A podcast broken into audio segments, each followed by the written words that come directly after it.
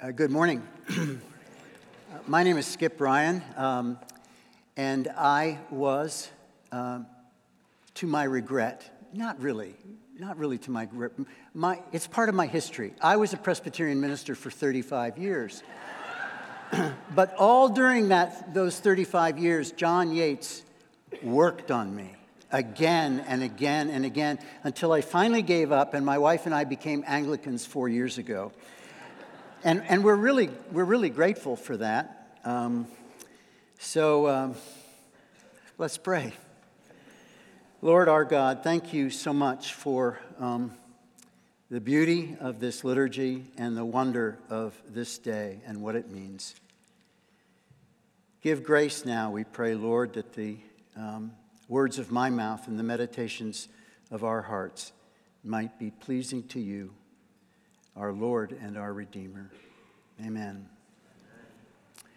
Well, as I think uh, most of us know, uh, Palm Sunday is um, the celebration of Jesus' entry into uh, Jerusalem during the last week, the week that we call Holy Week. Sam has made that uh, clear to us.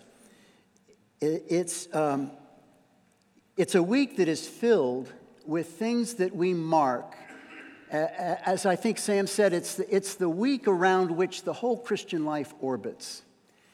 And we'll see later in the week, uh, Maundy Thursday, when the Passover meal is actually celebrated uh, by Jesus and his uh, disciples. And then, of course, Good Friday, when he goes to the cross. And then Easter Sunday, when he rises, uh, rises for all of us, rises in beauty and in glory. Just before uh, the people of Israel made their exodus, that is to say, they left the, uh, the slavery of uh, Egypt, they experienced what is called the Passover, where the angel of death passed over the Jewish homes and prepared them for the safety that was coming when they left Egypt. Moses put his staff over the Red Sea, and the seas uh, separated to allow the people uh, to cross in safety. And so, Palm Sunday is the marking of Jesus' entrance into Jerusalem just several days before he was crucified, as we said. This is the third time that Jesus had come to Jerusalem um, other than the time he came when he was a small boy of 12 years old. And when he comes, that last time, he rides in on a donkey. And he does so in order to intend that he is fulfilling the prophecy of Zechariah. Rejoice greatly, O daughter of Zion. Shout aloud, O daughter of Jerusalem.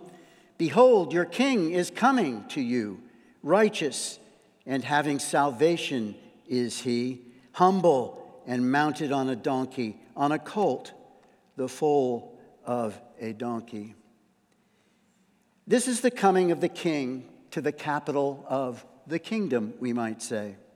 And waving palm branches was a way of sort of celebrating something. It actually was 160 years old, but now it was brought into the celebration of this triumphal entry of Jesus. It, it might be like, you know, when you're so excited about something, you might go. And this was a way in which people were demonstrating their excitement and their joy at the fact that Jesus was coming. What I want us to do today is building on this great and wonderful, unbelievable event of the, the king riding into um, his kingdom. I want us to understand what happens next. Because what happens next is very pointed for you and for me. In fact, it might be said that it's an application of all that has just happened, just in the passage right before it um, uh, that we call Palm Sunday. John 20, verse 20 says that there are many going up to Jerusalem, and going up is, uh, is quite literal. The Jordan River is 680 feet below sea level, and it's 17 miles up from there to Jerusalem. Now, I have traveled this 17 miles. It's not as steep as a mountain climb, but it's a grinding, slow ascent. And I'm happy to say that I didn't walk it, I went in a bus.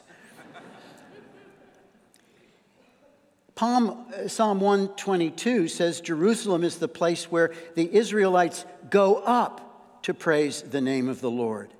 But there is, interestingly enough, another and more figurative way to speak of going up. We might say, for example, that our congressman goes up to Washington. It's a, it's a symbolic way of saying he is going to do something important, so he's going up.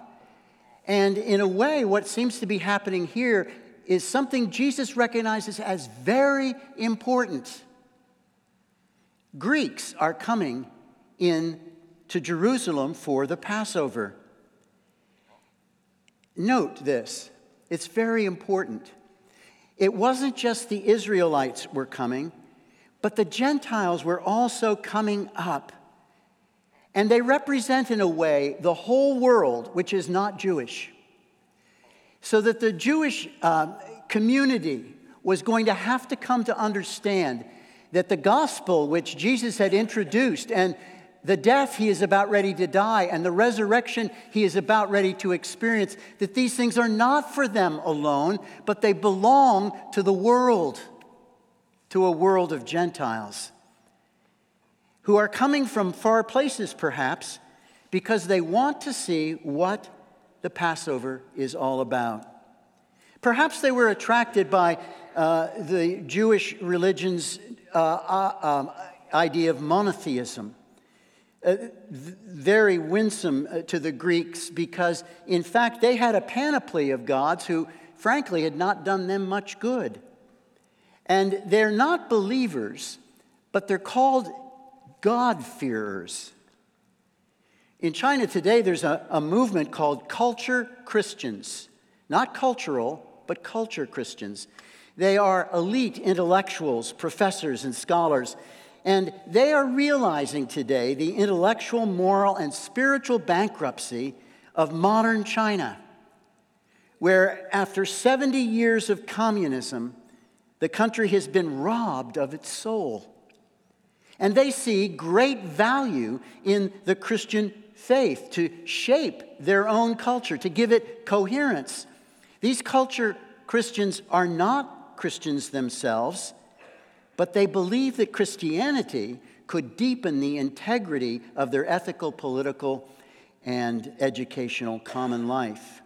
Perhaps we should call these people today Chinese God-fearers. The Gentile God-fearers had heard about Jesus. And they went to the disciple Philip, perhaps because he had a Greek name, and they said, We wish to see Jesus. Philip uh, tells Andrew, and Andrew tells Jesus. It's a strange request, isn't it? We wish to see Jesus because they could see Jesus on any street corner in Jerusalem, but obviously they didn't want just to see him, did they? They wanted to have a conversation with him. We wish to talk with Jesus. We want to get to know him. We want to understand something of his teaching. The word wish here means earnest desire. It's something that they really want. They are earnest seekers. And perhaps they're coming not just to learn about the Jewish culture, but they are also coming because they want to talk with Jesus about faith and about life on a more personal uh, and, and deeply important level to them. You know, I think there may be some God-fearers here this morning. People who, who revere God, who, who believe in God, but actually have not understood that God's Son came to die for us and to move into that family of faith. Perhaps you're one of those. And in that case, I would just encourage you to listen to what we're saying here and to see where you might fit in to this tremendous story about Christ. It's a non sequitur that Jesus uh, uh, gives, isn't it? The hour has come for the Son of Man to be glorified. Well, he says that right after uh, Andrew has said, there are Greeks here that want to see you. The Son of Man is now to be glorified. I mean, it doesn't really fit together, does it? It's like uh, saying, Sam is going up to Philadelphia to watch the uh, Philadelphia 76ers play. And the person he's with says, Do you know it's a full moon tonight? I mean, it just doesn't quite come together, does it? But the response actually here makes great sense. The glory in John's gospel most often means the glory of Jesus on the cross. That's very important for us to understand. But how can glory mean the cross? We think of glory as fame, don't we? You get your 15 minutes of fame and then you step off the stage. But in the background of this word glory is a word which literally means weight. The Hebrew word is kabod. I like that word. It's fun to say, kabod. It's actually an onomatopoeia. You know what it means? It, it that means it's, it's, uh, it sounds like what it means kabod, weight. In theology, God is the sum of all of his perfections. So Jesus is saying that in Christ on the cross, God's perfections are seen. His infinite, he's all powerful, merciful, just, patient, unchangeable, beautiful, and above all, God is love. On the cross, the full weight of the perfections of God meet the full weight of our sin. Do you see that? Everything that God is, is in Christ on the cross.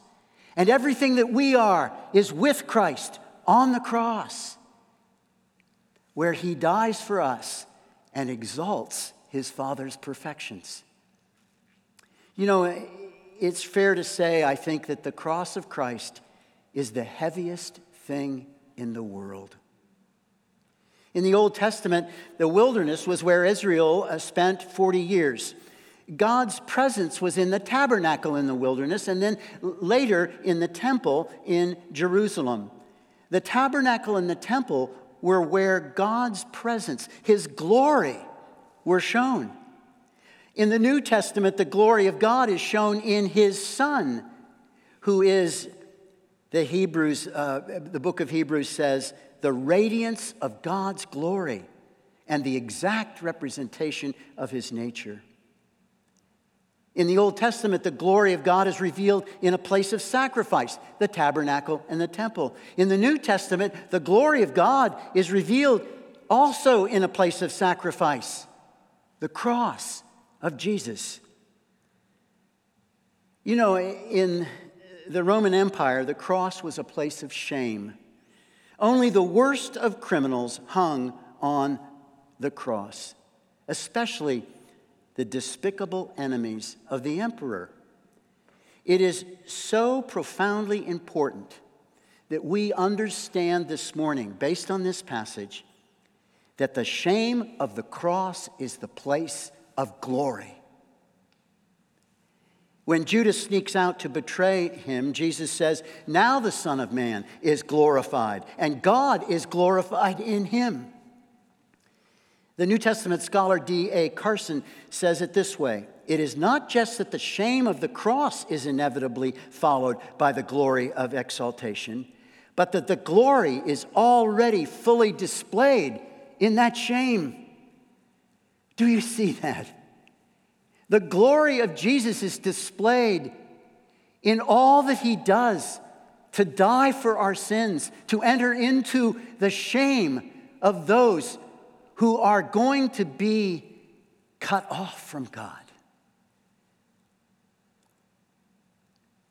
So when Andrew told Jesus, There are Greeks here who want to see you, it means that the non Jewish world is going to Christ because Jesus is going to the glory of the cross.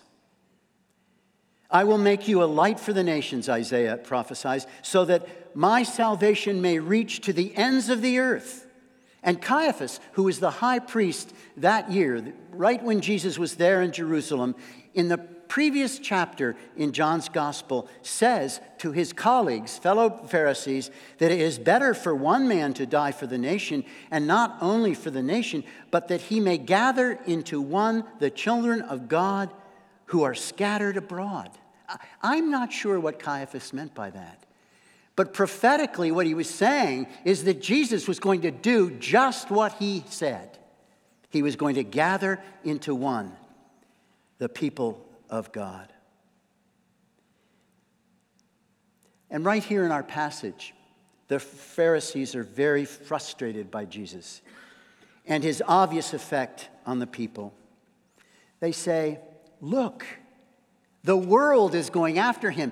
They begin to see what this means that the Gentiles are coming to Jesus so that they understand that Jesus is going to go to the Gentiles and the world is going to come to Jesus. And they don't like it. Jesus himself said, I have other sheep which are not of this fold. I must bring them also. Where was the cross in relation to the city of Jerusalem? There's some debate about that, but many people think it was outside the city.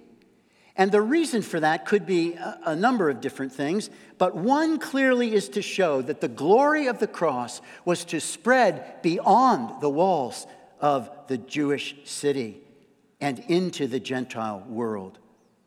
The cross, you see, is a sign that Jesus is in the world, but for the world.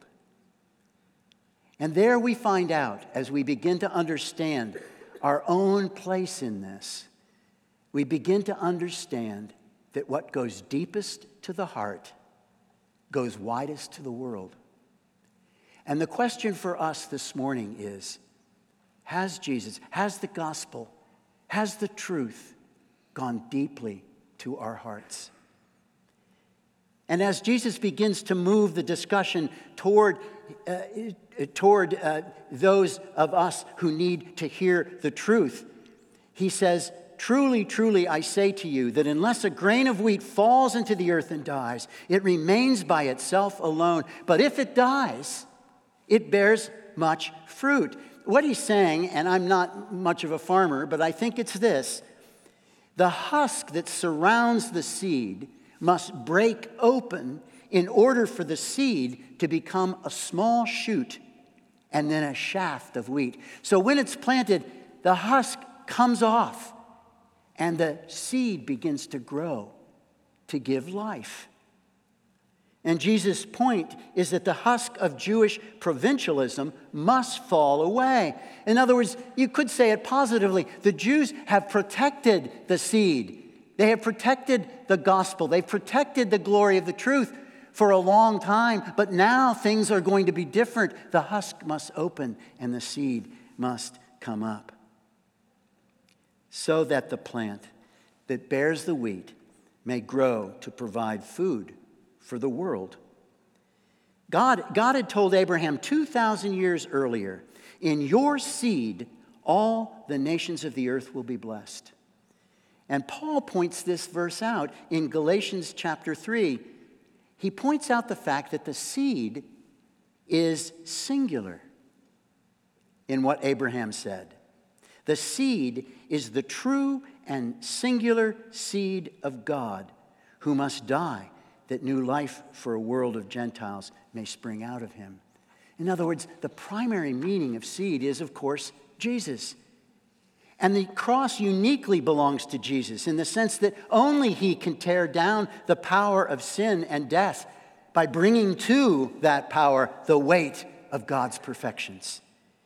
But he is also insisting that those of us who follow him must walk with him.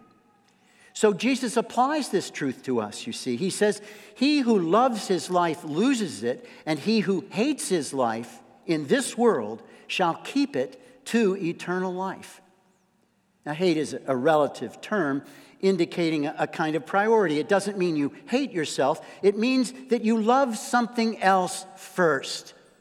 If you hold on to your own life first, it's like taking a, a, a, fist of wet sand at the beach and squeezing it to hold on to it. And what happens?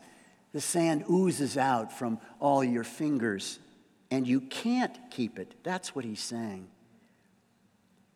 Do you know how hunters in Africa trap monkeys?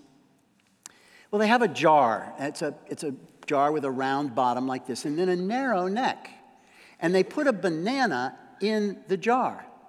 And along comes a monk, monkey, and he sees the banana, and he puts his hand in the jar to retrieve the banana. And then he, he tries to pull his hand out, but the neck, you see, is too narrow for him to do it. And he will not let go of that banana even when the trappers come and take him off to the zoo. And, and dear friends, that's a picture really of what many of us are like. When we hold on to our stuff, to our own life, to the way we define our life in the world, and we will not let go to gain something that is so much better. The famous quote from Jim Elliot, the missionary to Ecuador, is so apt here. He is no fool who gives up what he cannot keep in order to gain what he cannot lose. You can't keep it, my friends. You won't keep it. And if you give it up, you will find that you get something far, far better. The glory of God in the cross of Jesus is better than anything. Anything that we might lose by following him. The words lose, lose and destroy, by the way, are the same in the Greek language. So if you hold on to your life, you destroy it. But if you give your life away, you gain the very life of Jesus. That's what he's saying. Is this hard to do? You should pick up your book of common prayer and throw it at me if I say, oh, yes, it's very easy to do. It was not easy for Jesus to do, and it's not easy for us to do. And so Jesus says, Now my soul is troubled, and what shall I say? Father, save me from this hour, but for this purpose I have come to this hour. Father, glorify your name. And then a voice comes from heaven I have glorified it, and I will glorify it again. The cross isn't easy for Jesus, and it's not easy for us who follow him to that cross. When Jesus says, Follow me, it's not a declarative sentence. It, would be a good idea if you followed me. Nor is it a question Will you please follow me? No, it's an imperative, it's a command. Follow me. The Lord and King of the world is calling me. You know, the word calling comes from a Latin word that's vocare. And vocare is where we get the idea of vocation. And we think sometimes of our vocation as that to which Jesus may have called us, but it's the calling of our ordinary lives, our daily lives from you know 9 to 5, the work that we do. And while vocation may include that, that is not the primary meaning. The primary meaning of being vocared by God, having a vocation given by Him, is that my identity is being called to Jesus before I am called to anything else. I was talking this week with Kurt Yo, who is our church's executive director. He asked how my sermon was coming along, and we talked for a few minutes about this passage. Well, you may know that Kurt and Hillary and their family have followed the Lord to Indonesia, to Hong Kong, and to the most dangerous place of all, New York City. Kurt said, but the issue isn't where we have gone. Hear this now. It, the issue isn't where we have gone. The issue, Kurt said, is are we being called by the Lord to that place? Which means, are we being called to the Lord first. Regardless of where He may send me, regardless of where I may go to graduate school, regardless of what career I may plan, what babies I have, what family I grow, all these callings are beautiful and valuable, but they all depend on the essential calling of being one with Jesus, of being called by Him. You see, the Lord will place us in our tasks, but before that, He will call us to follow Him to where He goes. So you see, the question is are we following Jesus to the cross? Are we prepared to let the outer husk of our identities fall away? Only then can we really know our place and our task in this world. At the end of the Gospel of John, Jesus is talking to Peter, and the Lord has just told Peter of the sacrifice that Peter is to make as the lead apostle taking the gospel to the world in the church. And the gospel writer, John, says this After saying this, Jesus said to him, Follow me. But being called as the lead apostle must mean he is called to follow Jesus, which means that the outer husk of Peter's life might die.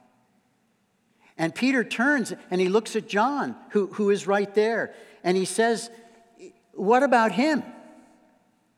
Isn't he supposed to come too? And Jesus answers, If it is my will until he stays, until I come, what is that to you? You follow me. You see, we mustn't compare our callings, our individual vocations in our life. We only can compare the wonder that we have all, let me put it this way we have all been known from all eternity by God as being identified with Him in an eternal calling that can never be taken away from us. We are Christ ones. And though it blows the mind to say it, we were Christ ones before the dawn of time. I thought as I was preaching this sermon excuse me, well, I am preaching it now, and I still think this, but as I was preparing for it, I wanted, I kept wanting to soften it, you know? Well, you know, the call of Jesus uh, really means that we give up a bit of our time and our money to serve Him. And then I thought, how can you soften the demand of Jesus' words? How can you do that? This is an outrageously demanding call from the Lord Himself that we follow Him to the cross. That we we die, you see, to all the pretty things that fill our lives.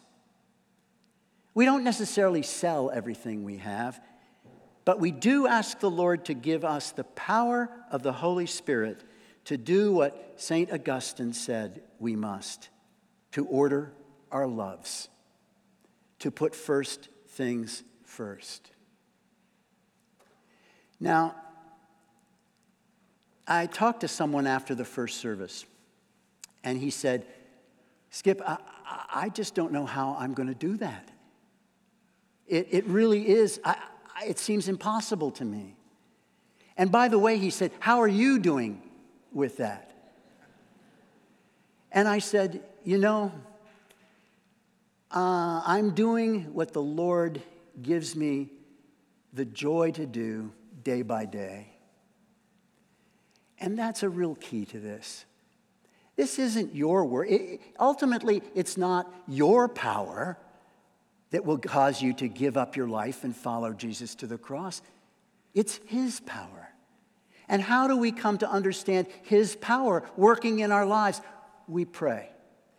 Please, Lord, do it. Now, friends, we have said all of our lives, all of our Christian lives, I will pray for you. And we may mean it, we may not, you know. And we talk about times of prayer. We talk about prayer in church. But you know what? The word prayer is much, much more important than we ever think it is. It is it is the words upon which the Lord delivers to us what we ask for. Prayer is fundamental to our whole Christian lives. Don't, don't think of it as just something we do with the backhand. Pray that Jesus will give you the Holy Spirit who will free your hearts from all the things you cling to, all the husks, so that you might become the seed that spurts out and begins to give life to the world. Let me, let me end this way. Do you know the word cruciform? I love the word, it's beautiful. It means in the shape of the cross. Many cathedrals and churches are built in the shame, uh, shape of the cross, as ours is here. You see, there are the transepts, they're called, but they, they symbolize the horizontal beam of the cross with Jesus on it. But the Lord doesn't just want the beautiful symbolism of a, crucif- a cruciform building, He wants people.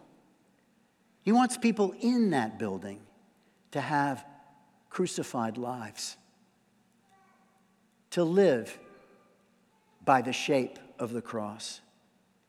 And He wants for our church, this church, the church that in only four years Barbara and I have come to love, this church to be a cruciform people who follow Jesus to the glory of the cross. Lord our God, help us, um, help us. We, we don't even know where to begin. These things are too much for us. And so we beg you, Lord, we beg you in this prayer to come to our hearts, to free them from the husks that we have around them, and to allow our lives to become beautiful and life giving for you. Amen.